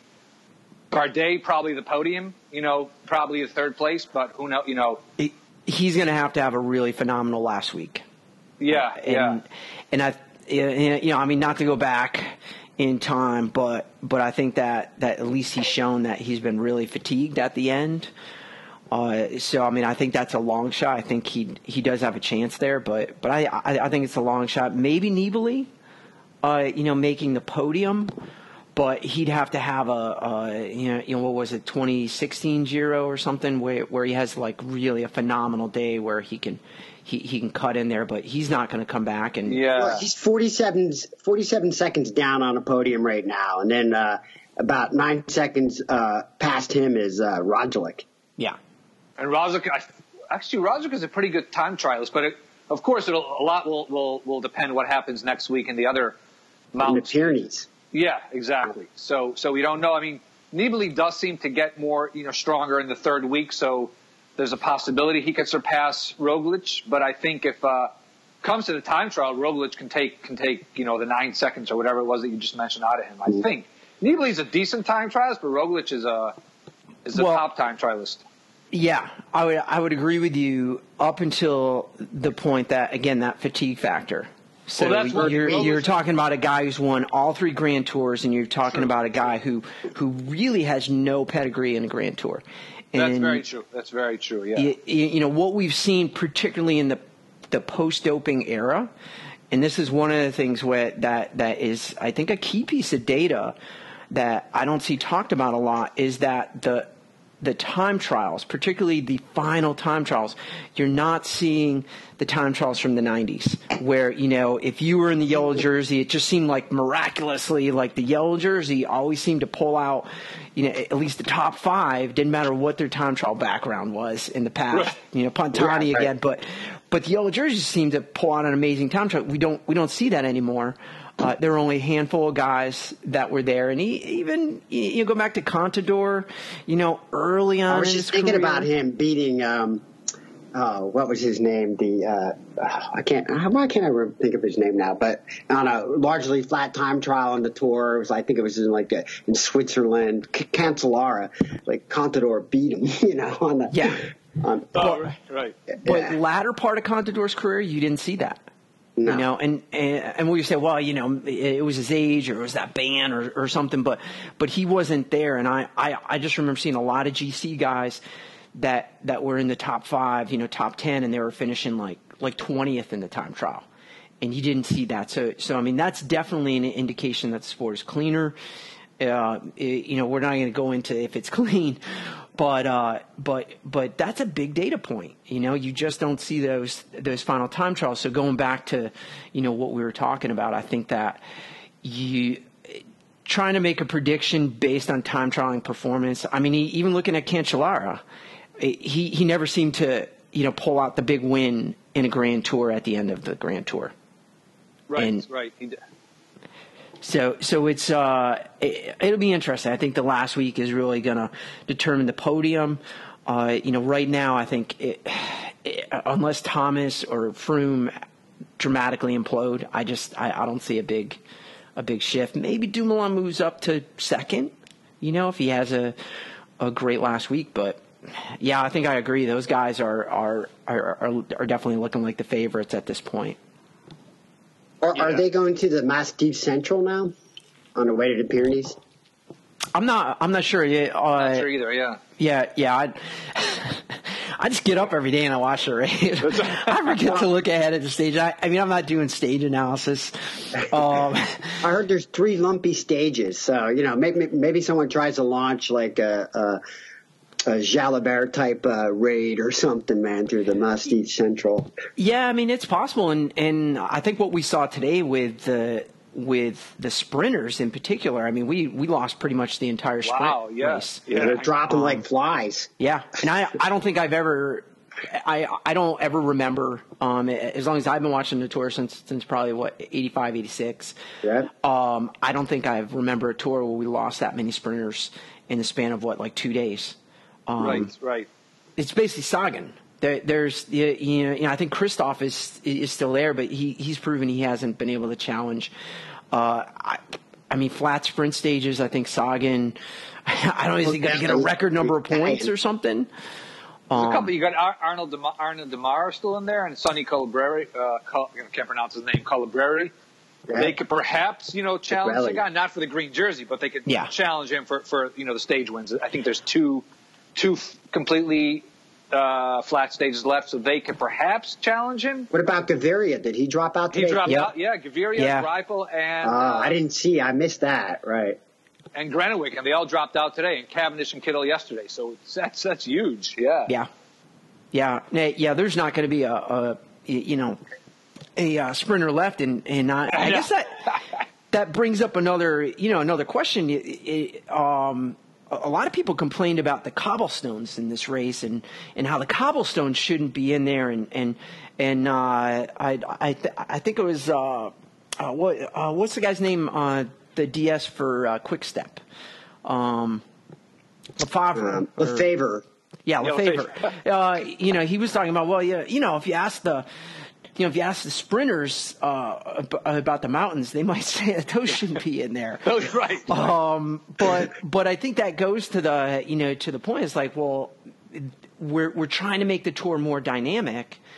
and and yet we have these these short stages where the time cut is a little bit tighter, and and so it's it's much easier to get eliminated. But at the same time, the the Vuelta has been been doing this kind of a model for for for years. So, I I mean, you gotta.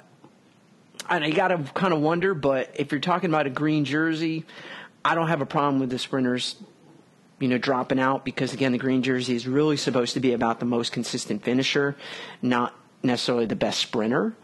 Uh, but to see a race where you lose all of your sprinters or, or, or the, you know, whatever, like 80% of them, uh, pretty early on, I, I mean, we're just halfway. Um, you know, maybe, maybe, maybe the tour comes back next year and they add some more flat stages early on. Who, I mean, who knows? Yeah. Well, there was a lot of sprints in the beginning, really. That was a um, possibility for sprints, but uh, I like the cobblestone stage. I, it was one of the complaints about it, though, was that the uh, caravan, the team car caravan, maybe helped a lot of uh, guys uh, get back in after you know they were dropped or had a mechanical or whatever the case may be. You know, Right. I mean, think of like Bardet, right? He, you know, in Landa, like those guys were off the back for quite a while, and then they managed to pull back within seven seconds. And you know, everybody, you know, on those cobbles, everybody's going pretty much as hard as they can go, right? So, you know, it's, yeah, it's hard. It's hard to know for sure without seeing. You know, the cameras weren't on on them the whole time, so it's tough to say what happened there. Also, I mean, uh, Movistar did send like their whole team back, other than Valverde and Quintana, to pull Landa back. So it was a pretty concerted and determined chase by by Movistar to to bring it back. Whereas in the front they were going fast, but they weren't, you know, doing a team time trial. Whereas in the back they were doing a team time trial. So that you know it's hard. I don't know for sure if the how, you know how much the cars played a role, but I think the there was a lot of talk, you know everybody was was was complaining about the cobbles before, like Matt White. There was some interviews with him; he was completely against it. But at the end of the day, there were other than Richie Porte, there it was an exciting stage, but there weren't really any big separations. The GC came, you know, all together. Everyone. Yeah, there was together. like a group of twenty nine of them. Yeah, yeah, yeah, exactly. So for all the talk and the rubbing of hands and the screaming, you know, really didn't didn't do anything. I mean, it was exciting. It was great but nobody lost any time. It wasn't like Nibali got like four minutes on Froome or anything like that. That was in 2012. It was a couple minutes, and it was a rainy yeah. day. You know? Right. Exactly. Exactly. Yeah. Yeah. Yeah. Yeah. And, and, and, and in all fairness, uh, you know, as far as Porte Porte goes, I mean, I mean, what did he crash in the first 10k? Yeah, yeah, yeah. It, it wasn't even on the cobblestones, and and uh, yeah, you know, I I kind of like Porte as a rider, but you know, he's not going to win the tour. I mean, he's never going to win the tour. I mean, he's like what, what, like 33 now, anyways. But the the, the guy can't stay upright. He, you know, and it's it's uh, so so to again with all that hand wringing about the cobblestones, it, it, turns out that one of the key favorites in the race did, not even crash on the cobbles. Can't believe right. the cobbles. And I don't think Froome, uh, you know, you know, you know, when he dropped out, um, I don't think Froome uh, had, had, crashed in the cobbles either. I think he crashed the day before, and he had a broken wrist, and then he had to ride the cobble stage, and he dropped out. So no, no, Contador actually, crashed in the mountains. Yeah, yeah, yeah. I think uh, Froome actually cra- it was like Richie Porte. He crashed the day of the cobblestones, but it was on the you know the regular road section before hitting the cobbles. Right. That he, he broke his wrist or, or fractured his wrist. Yeah. who, who, who's the pick for the tour? for the, next week, next Saturday, or whatever it is, next Sunday. I'm, you know what? I'm still going to go with Froome. I, yeah. I have, you know, I have a hunch. Um, and and you, you know, it's hard to say that. You look at at at, at Geraint Thomas and how strong he's been, but you know what? Simon Yates looked unbeatable at the Giro, and yep, he yep. came apart. So yeah, yeah, Thomas is older and wiser and, and all that other stuff. He he doesn't have a history of making three weeks strong, you know. So right, exactly. Yeah, and yeah. He he usually has that that one really bad day. So I'm still going. You know, I'm still going for him. I I think he's he's uh, overall he's the best suited. You know, and and like we said, unless something dramatic happens, you got Dumoulin you know, as the major contender. I just don't see the other guys. Um, be, being able to close that kind of a gap. I mean, especially when you got one two. I mean, you're you're okay. You get rid of one guy, you still got the other guy. So so what are you Yeah. going to do then? So Yeah, Right, I, I think right. it would take a prodigious uh, like effort, like one of those, you know, kind of like Contador like raid, or even the Froome raid in the Yeah. Giro, right, where like somehow. But that being said, then you also look at like the collective strength of Team Sky. Um, you know, but they didn't last as long today, I gotta say, right? So you look at yesterday when Kwiatkowski uh, pulled, that was a pretty long pull that he did, right? And that was fast. Today, like it was not quite as long, so I don't know, but none of the other teams seem to have like enough guys to like m- movie stars tried, but like they're just like they're falling out the uh, the wayside. So, how about who do you think is going to win the green jersey? Well, that's that's if you if you mess up that pick, I don't know. I mean, that's, that's Yeah. over. I I'm hey gonna go with Sagan, man. hey he could uh, he could ride off the side of the mountain, Yeah, I guess so. Well, right? he, could get, he could get hurt, but but uh, uh, he uh, should have wearing the polka dot jersey now. this year, man. That's all I'm saying. I Is- think Alaphilippe is still leading. I'm not sure, but uh, Barguil got a whole boatload of posts of uh, whole boatload of points today. So I think Barguil is certainly targeting it. Uh, Well, that's the only thing he can target. well, that well that in stages, yeah.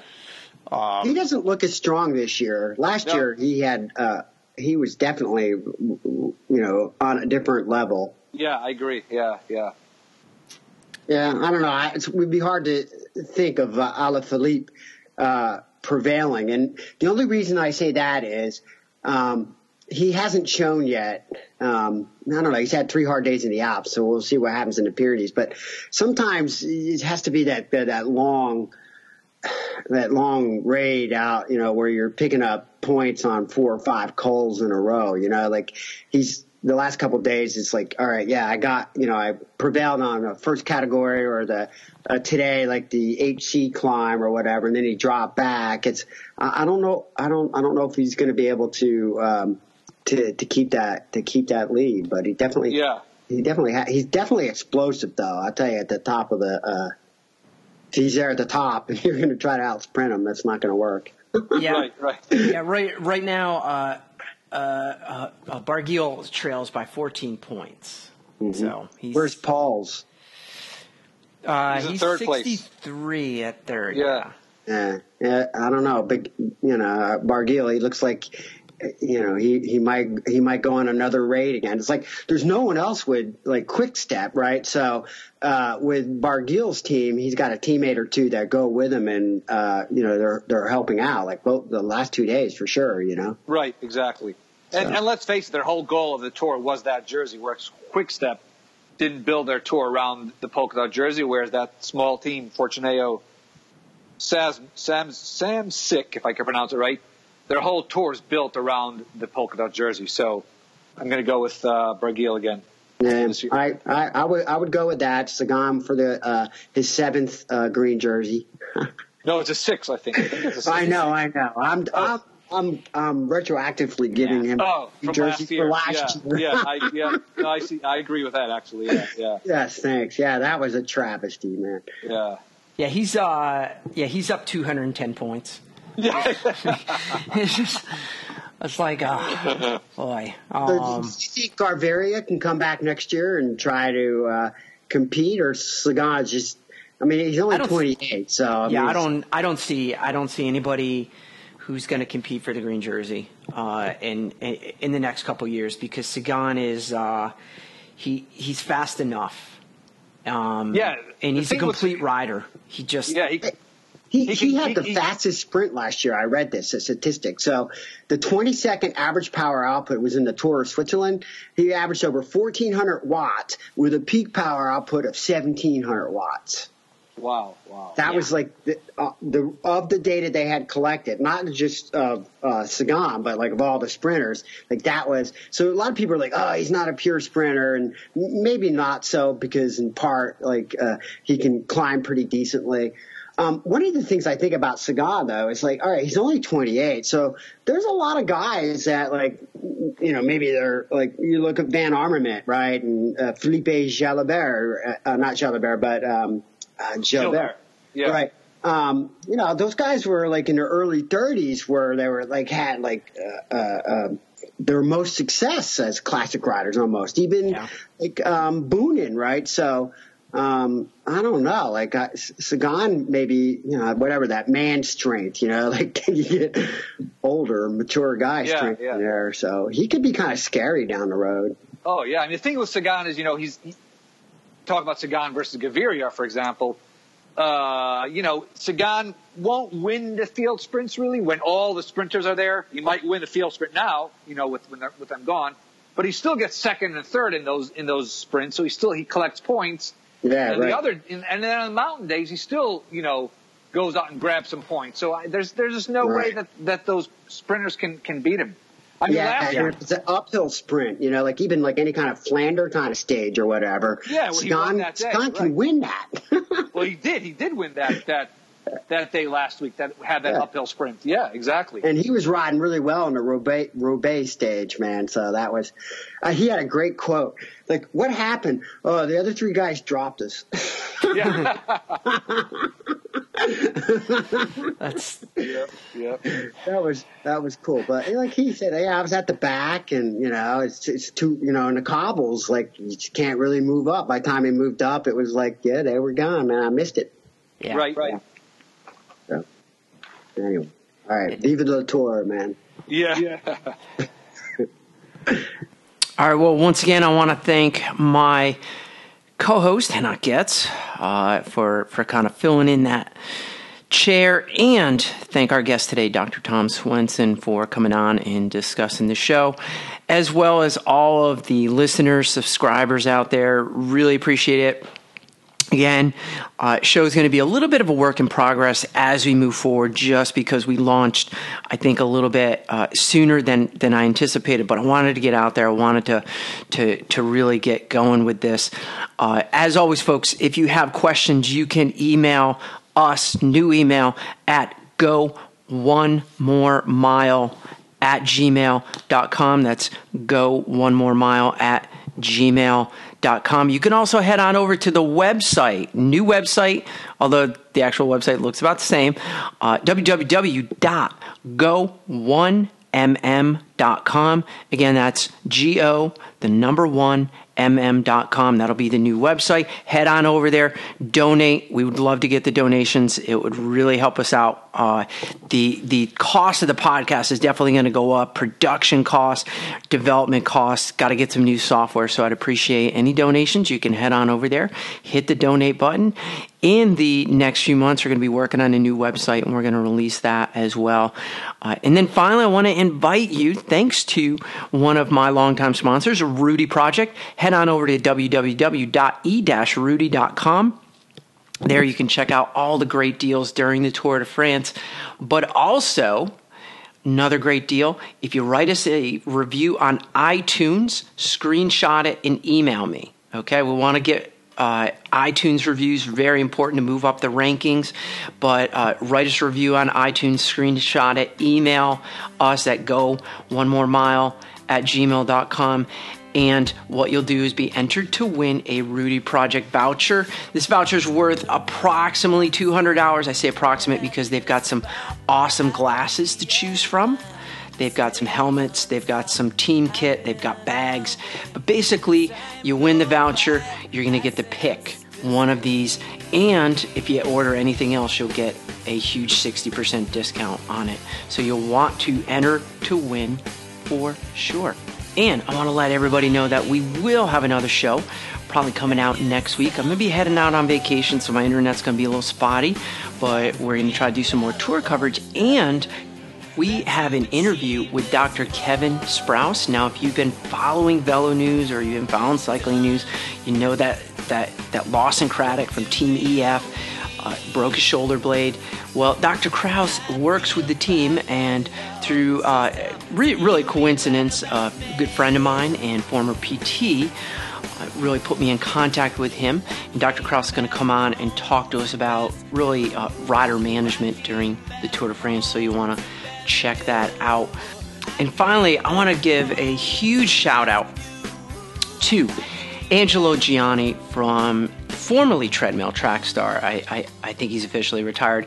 Uh, but I want to thank Angelo for offering up the music for this show. We're going to be featuring a lot of the tracks that Treadmill Track Star has done over the years, and we're going to find the one that we love best. But uh, if you're interested in the music of this show, head on over to Spotify and you can find Treadmill Trackstar, just like it sounds.